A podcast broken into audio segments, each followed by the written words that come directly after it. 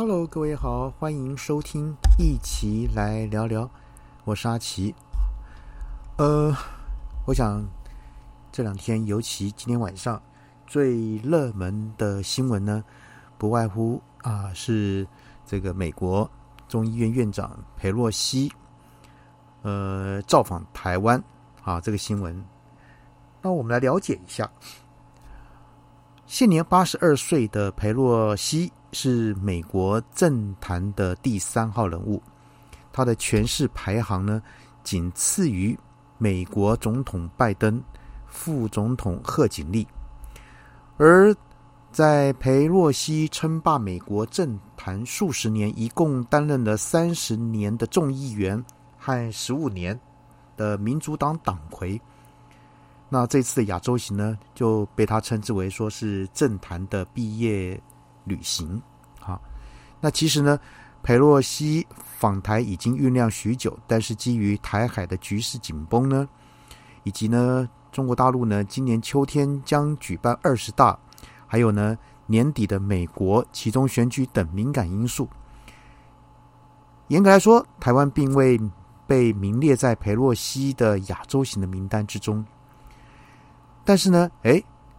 在台湾时间八月二日清晨呢，突然传出说裴洛西将快闪台湾，那消息立即在全球炸开。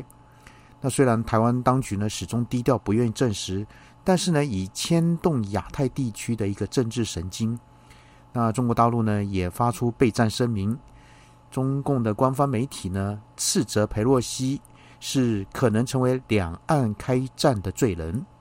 那当然，台湾啊，我们的国军也严阵以待。台北政坛呢，耳语发酵，许多台湾人呢倍感焦虑啊。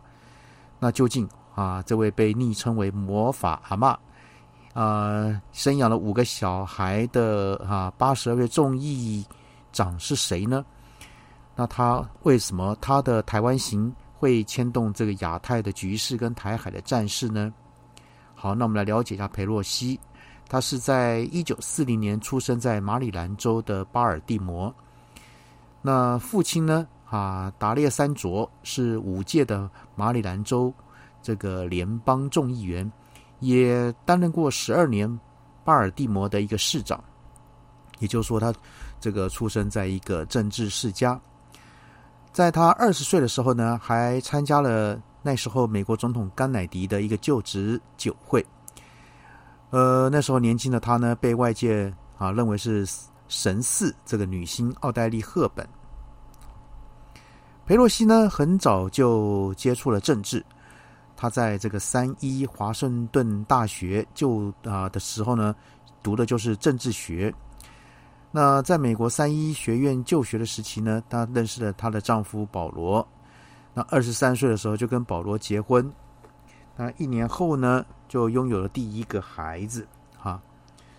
而后呢，这个接连生育了五个子女的佩洛西，有整整二十四年的时间，先担任了家庭主妇，一直到最小的孩子离家上大学之后呢，他才选择从政。那一九八七年，这大概就是民国七十六年的时候，啊，四十七岁的佩洛西当选了美国众议员。而不过，在家庭主妇的时候呢，佩洛西就展开了对政治的一个兴趣，不断协助民主党募款。一九七六年，三十六岁的佩洛西就运用了人脉，帮助了当时的加州州长，哈，呃，Jerry Brown 哈，赢得了总统的初选。那二零零七年，那时候六十七岁的佩洛西呢，登上了美国众议院这个议长的宝座。也是美国史上首位出任这个职务的一个女性。那二零零七年到二零一一年，然后二零一九年到现在，佩洛西都担任这个众议院的议长。目前呢，已任职三十年的众议员和十五年的民主党党魁。根据这一九四七年通过的这个总统继任法案呢，他在美国总统的继任顺序中排名第二。仅次于副总统贺锦丽，所以呢，他的地位呢非同小可。而佩洛西呢，长期关注了这个中国大陆的人权议题，一九九一年啊，他访问了北京，跟两名共和党及民主党的议员在天安门广场拉起了黑色布条，以中英文写写着说“献给为中国民主事业牺牲的一个烈士”的一个标语。因此呢，他被中国大陆呢驱逐出境。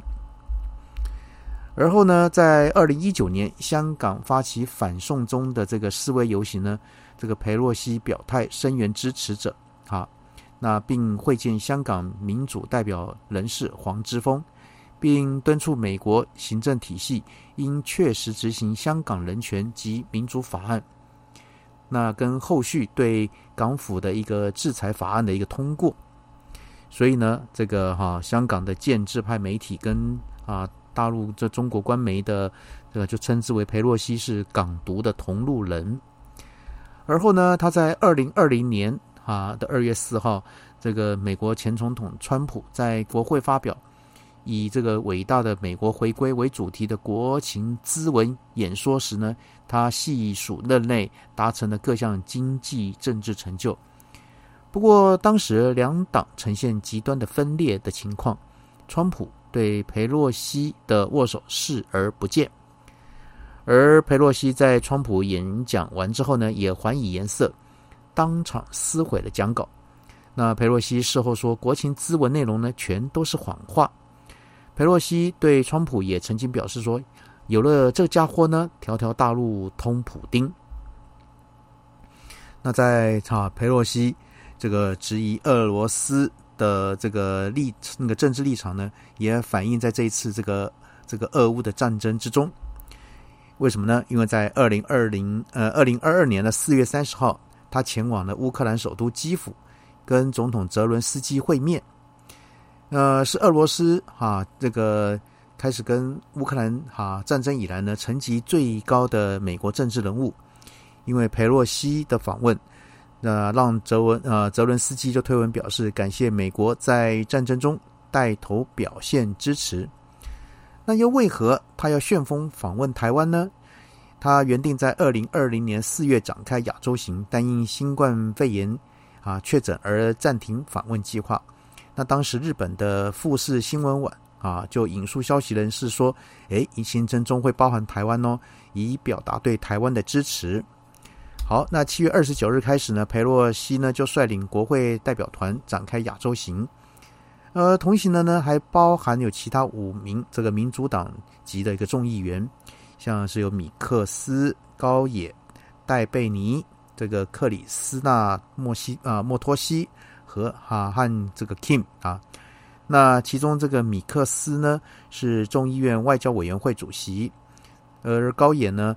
担任这个众议院退伍军人啊事务委员会主席，也曾在二零二一年十一月率团访问过台湾，所以他此行的将聚焦在印太地区的安全、经济伙伴关系跟民主治理。那预计访问新加坡、马来西亚、南韩和日本。原本呢，台湾并未列在官方的行程当中。那当然，他今天晚上这个 landing 在就降落在台湾松山机场了哈。那这是二十五年来美国众议院院长啊议长，对不起，首度访台。那当然这是哈台美关系的一大一大一个一件大事。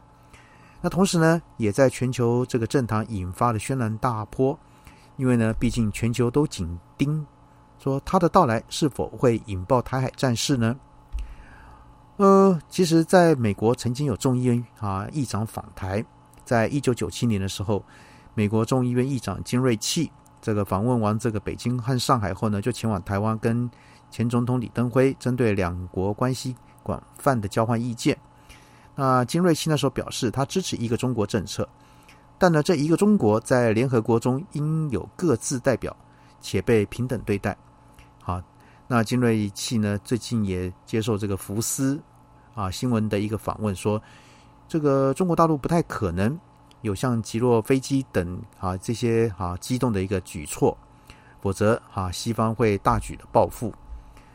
那不当然，佩洛西这次访台不排除比照精锐器的模式，旋风停啊停留不到一天。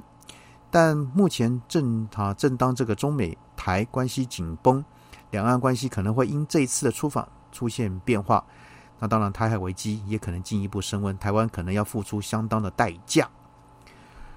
那当然，这个佩洛西他也要面临他的自己的考验，什么考验呢？这个在美国在十一月八号将举行这个其中选举，众议院呢到时候呢将解散改选，但是呢在当前的通膨危机跟经济萧条压力下呢，民主党政府的选战这个声势呢陷入低迷。就算佩洛西这个时候呢冒险访台，以力挺台湾这个民主之名啊，争得了一席这个历史地位，但也不能保证能守住众议院多数席次跟议长的地位。那此外呢，佩洛西被共和党批评太过激进，但是呢，在自哈自己的民主党的评价却正好相反。这个自己人呢，民主党人士呢，却批评他过于老派跟强势，抓着权力不放，不让年轻一代有出头的机会，甚至说他是民主党陷入世代这个分裂的关键人物。也就是说，当然佩洛西有他自己的问题要处理。在亚洲行之后呢？不止台海局势会生变，回到美国呢，他也要接受他自己另一波的挑战。